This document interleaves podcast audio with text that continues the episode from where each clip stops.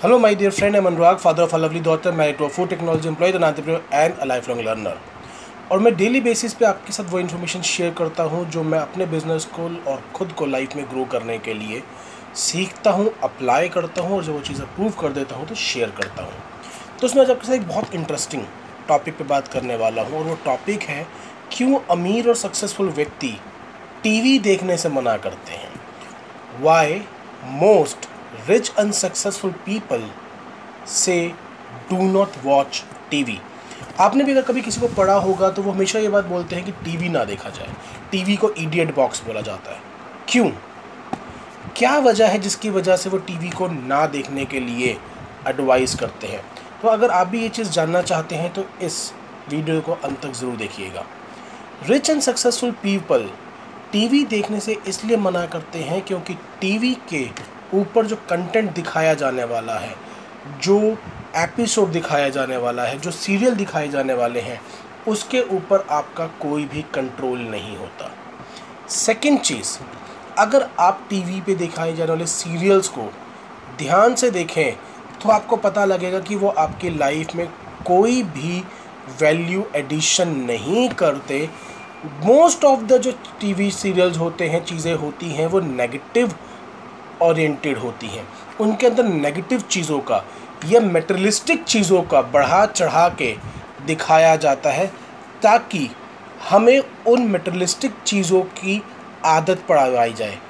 जो एडवर्टाइजमेंट्स हमारे उसमें दिखाई जाती हैं, वो एडवर्टाइजमेंट इसलिए दिखाई जाती हैं कि उनको देखकर हमारे बच्चे हमारे माइंड के ऊपर हमारे बच्चों के माइंड के ऊपर एक ऐसा असर डले कि हम बहुत सी अनवांटेड चीज़ें जो हमें नहीं रिक्वायर्ड हैं हम उनको भी ख़रीद लाएं।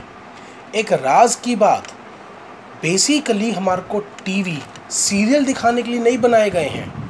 टीवी बनाए गए हैं हमारे को एडवर्टाइजमेंट्स दिखाने के लिए। एडवर्टाइजमेंट देखते देखते हम बोर ना हो जाएं, इसलिए बीच में सीरियल भी दिखाए जाते हैं।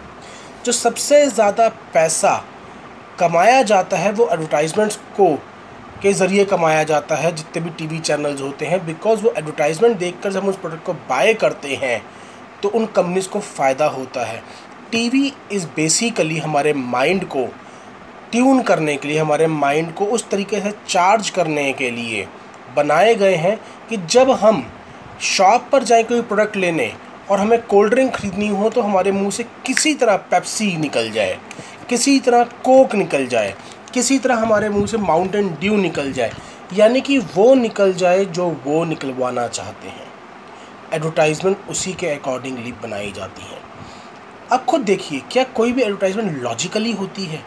मैंने टूथपेस्ट करा और मैं ट्रेन पे नाचना शुरू हो गया, मैंने टूथपेस्ट किया और लड़की पट गई।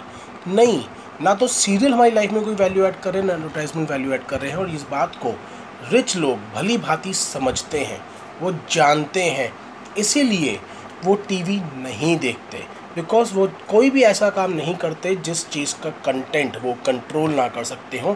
बिकॉज उनके माइंड में क्या चीज़ जा रही है वो उस चीज़ को उसी तरीके से गार्ड करते हैं।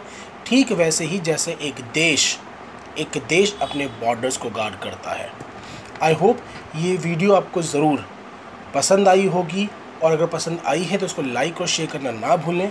और अगर अभी तक आपने चैनल को सब्सक्राइब नहीं किया है तो इसे अभी सब्सक्राइब कर लीजिए, बिकॉज डेली बेसिस पर मैं एक ऐसी वीडियो अपलोड करता हूँ जो आपके लिए यूज़फुल हो सकती है।